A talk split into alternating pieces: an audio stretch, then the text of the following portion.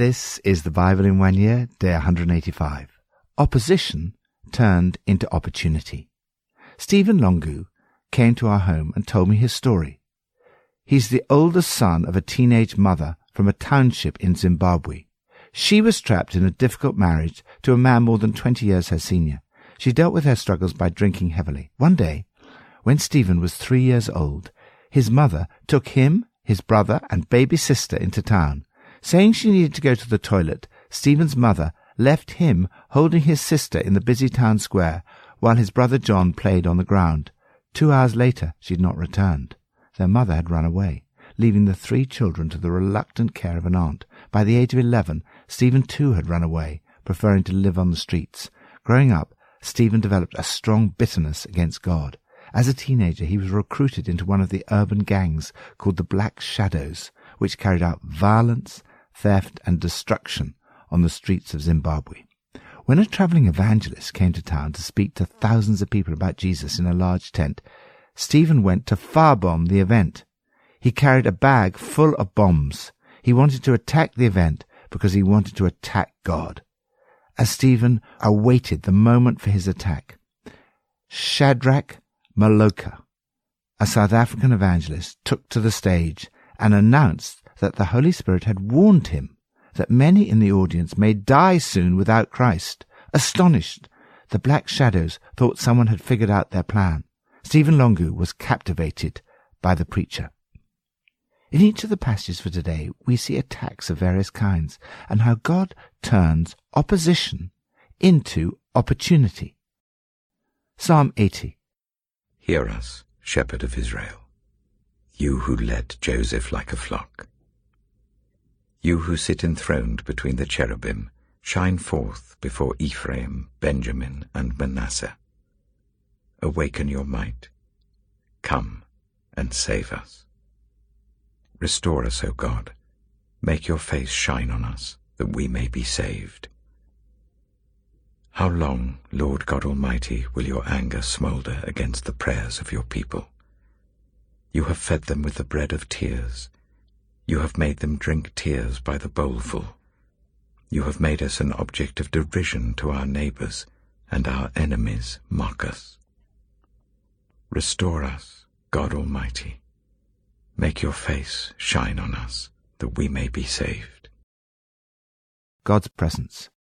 When you face difficulties in life, opposition and attacks, there's nothing more comforting than the sense of the presence of God, knowing that he is with you, his face smiling on you. The psalmist faced abuse and mockery from neighbours and enemies. These attacks caused a lot of grief, a diet of tears. God's people have been fed with the bread of tears. You've made them drink tears by the bowlful. Whatever difficulties you're facing in your life, God can turn opposition into opportunity. Cry out to God using the prayer from this psalm. Restore me, O God. Make your face shine upon me, that I may be saved. New Testament, Acts twenty-three. The next morning, some Jews formed a conspiracy and bound themselves with an oath not to eat or drink until they had killed Paul. More than forty men were involved in this plot. They went to the chief priests and the elders and said, "We have taken a solemn oath not to eat anything until we have killed Paul. Now then, you and the Sanhedrin petition the commander to bring him before you on the pretext of wanting more accurate information about his case. We are ready to kill him before he gets here." But when the son of Paul's sister heard of this plot, he went into the barracks and told Paul. Then Paul called one of the centurions and said, "Take this young man to the commander. He has something to tell him." So he took him to the commander. The centurion said, "Paul, the prisoner, sent for me and asked me to bring this young man to you because he has something to tell you." The commander took the young man by the hand, drew him aside and asked, "What is it you want to tell me?" He said, "Some Jews have agreed to ask you to bring Paul before the Sanhedrin tomorrow on the pretext of wanting more accurate information about him. Don't give in to them, because more than forty of them are waiting in ambush for him. They've taken an oath not to eat or drink until they have killed him. They are ready now, waiting for your consent to their request." The commander dismissed the young man with this warning. "Don't tell anyone that you have reported this to me." Then he called two of his centurions and ordered them, "Get ready a detachment of two hundred soldiers, seventy horsemen, and two hundred spearmen to go to Caesarea at nine tonight. Provide horses for Paul so that he may be taken safely to Governor Felix." He wrote a letter as follows. "Claudius Lysias, to His Excellency Governor Felix, greetings." This man was seized by the Jews, and they were about to kill him, but I came with my troops and rescued him, for I had learned that he is a Roman citizen. I wanted to know why they were accusing him, so I brought him to their Sanhedrin. I found that the accusation had to do with questions about their law, but there was no charge against him that deserved death or imprisonment. When I was informed of a plot to be carried out against the man, I sent him to you at once. I also ordered his accusers to present to you their case against him." So the soldiers, carrying out their orders, took Paul with them during the night and brought him as far as Antipatris. The next day they let the cavalry go on with him while they returned to the barracks. When the cavalry arrived in Caesarea, they delivered the letter to the governor and handed Paul over to him. The governor read the letter and asked what province he was from. Learning that he was from Cilicia, he said, "I will hear your case when your accusers get here." Then he ordered that Paul be kept under guard in Herod's palace. God's protection. Gustave Flaubert once wrote, "You can calculate the worth of a man by the number of his enemies, and the importance of a work of art by the amount that it's attacked." The reason people in the Bible and in the church today are so embattled is because the work you do is so important. Coming under attack is not a rare event in the Bible, nor is it a rare event in the life of any Christian.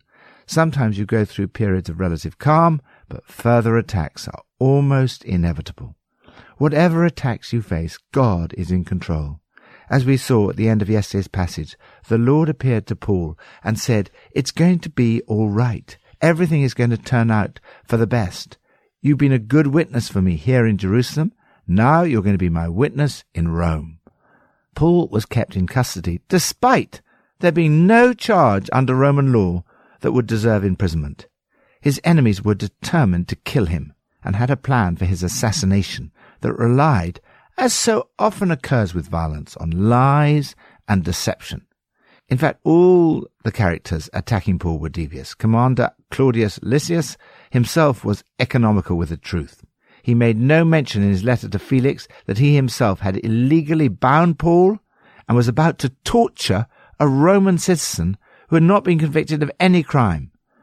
But is the powerful little word that now enters the story. God, in his providence, protected Paul. But when the son of Paul's sister heard of this plot, he went into the barracks and told Paul.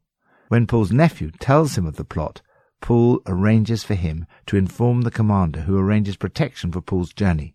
So God protects Paul. God seems to have used a combination of Paul's nephew, Paul's own ingenuity, and a Roman commander. God's providence and protection sometimes come through those who are not necessarily Christians. Paul is taken safely to trial with a letter of explanation from the commander. God did not step in to rescue Paul completely, though, and he remained under arrest. God protected him and used him in the situation in which he found himself. God's purpose was that Paul would go and testify in Jerusalem and Rome. That is exactly what happened. Opposition turned into opportunity. Lord, thank you that you can raise up people in any situation for your purposes. As you use Paul to advance your kingdom, Lord, I pray that you would use me today. May your kingdom come, may your will be done. Old Testament, two Kings eight and nine.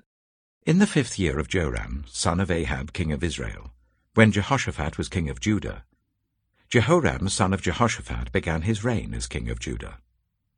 He was thirty-two years old when he became king, and he reigned in Jerusalem for eight years.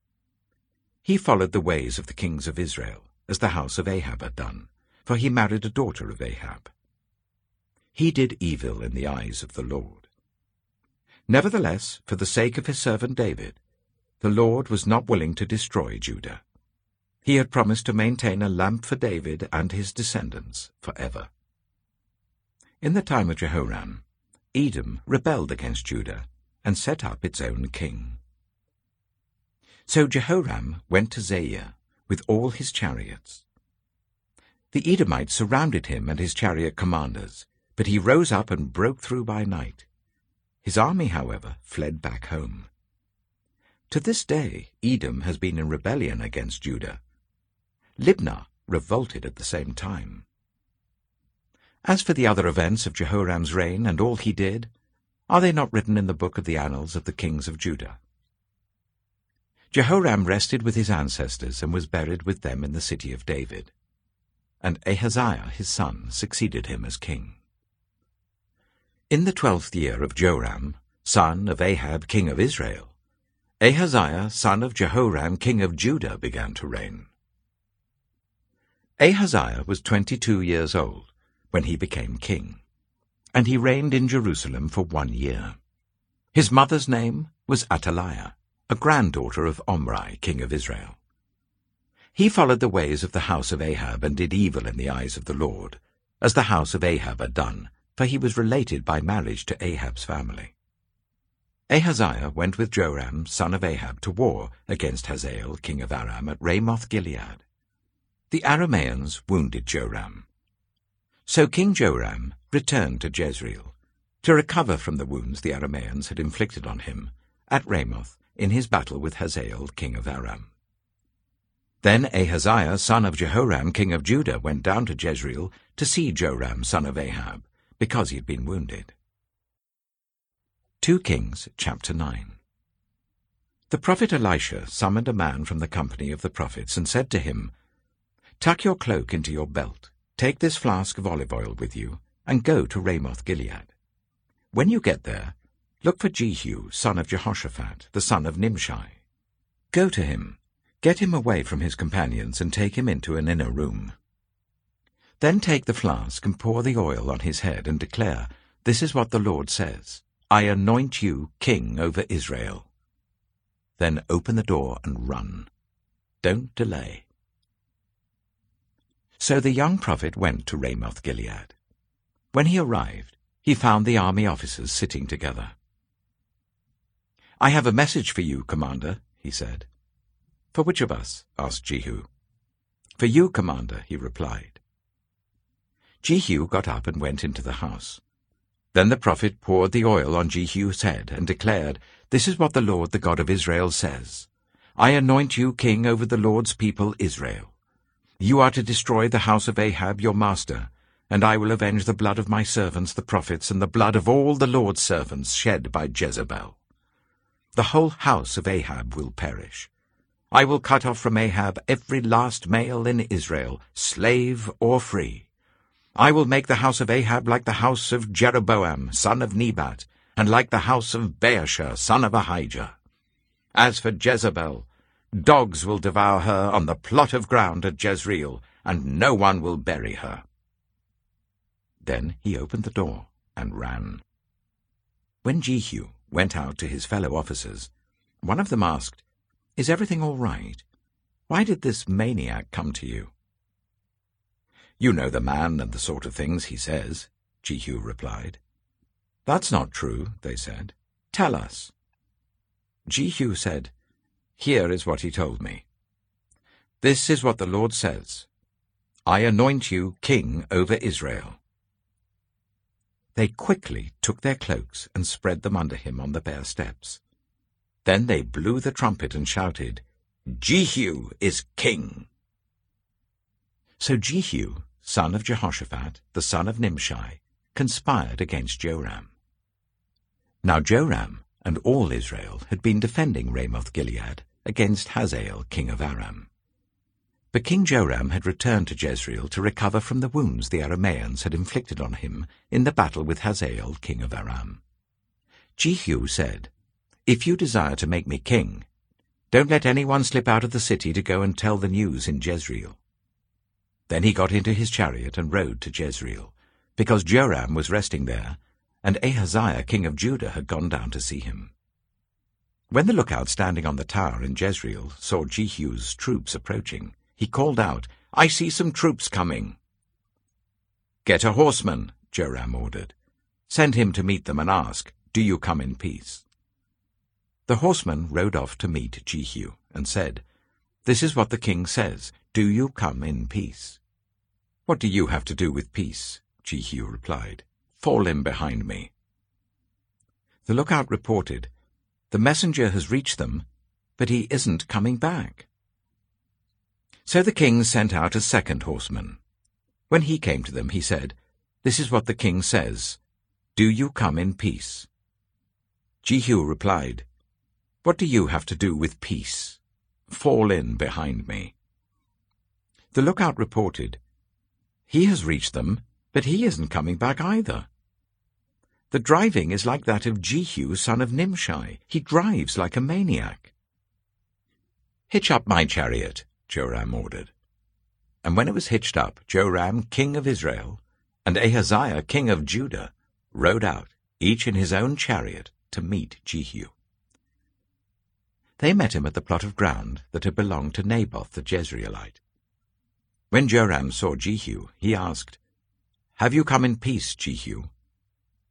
"How can there be peace?" Jehu replied, "as long as all the idolatry and witchcraft of your mother Jezebel abound." Joram turned about and fled, calling out to Ahaziah, "Treachery, Ahaziah!" Then Jehu drew his bow and shot Joram between the shoulders. The arrow pierced his heart, and he slumped down in his chariot. Jehu said to Bidkar, his chariot officer, "Pick him up and throw him on the field that belonged to Naboth the Jezreelite. Remember how you and I were riding together in chariots behind Ahab his father, when the Lord spoke this prophecy against him? 'Yesterday I saw the blood of Naboth and the blood of his sons,' declares the Lord, 'and I will surely make you pay for it on this plot of ground,' declares the Lord. Now then, pick him up and throw him on that plot, in accordance with the word of the Lord." When Ahaziah, king of Judah, saw what had happened, he fled up the road to Beth Hagan. Jehu chased him, shouting, "Kill him too!" They wounded him in his chariot on the way up to Gur near Ibleam, but he escaped to Megiddo and died there. His servant took him by chariot to Jerusalem and buried him with his ancestors in his tomb in the city of David. In the eleventh year of Joram, son of Ahab, Ahaziah had become king of Judah. Then Jehu went to Jezreel. When Jezebel heard about it, she put on eye makeup, arranged her hair, and looked out of a window. As Jehu entered the gate, she asked, "Have you come in peace, you, Zimri, you murderer of your master?"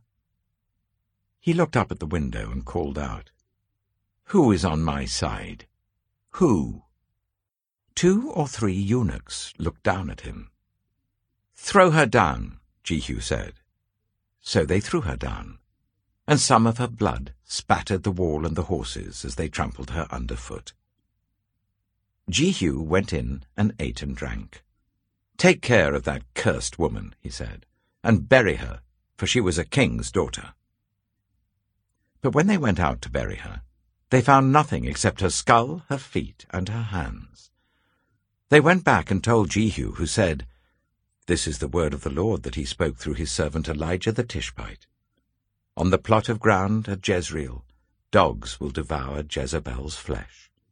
Jezebel's body will be like dung on the ground in the plot at Jezreel, so that no one will be able to say, 'This is Jezebel.'" God's peace. Deep within every human heart is a longing for peace. We see this longing during a terrible period in the history of God's people. Yet another king of Judah, Jehoram, was an evil man living an evil life. He is followed by Ahaziah, who continued the same evil in God's sight line of sin.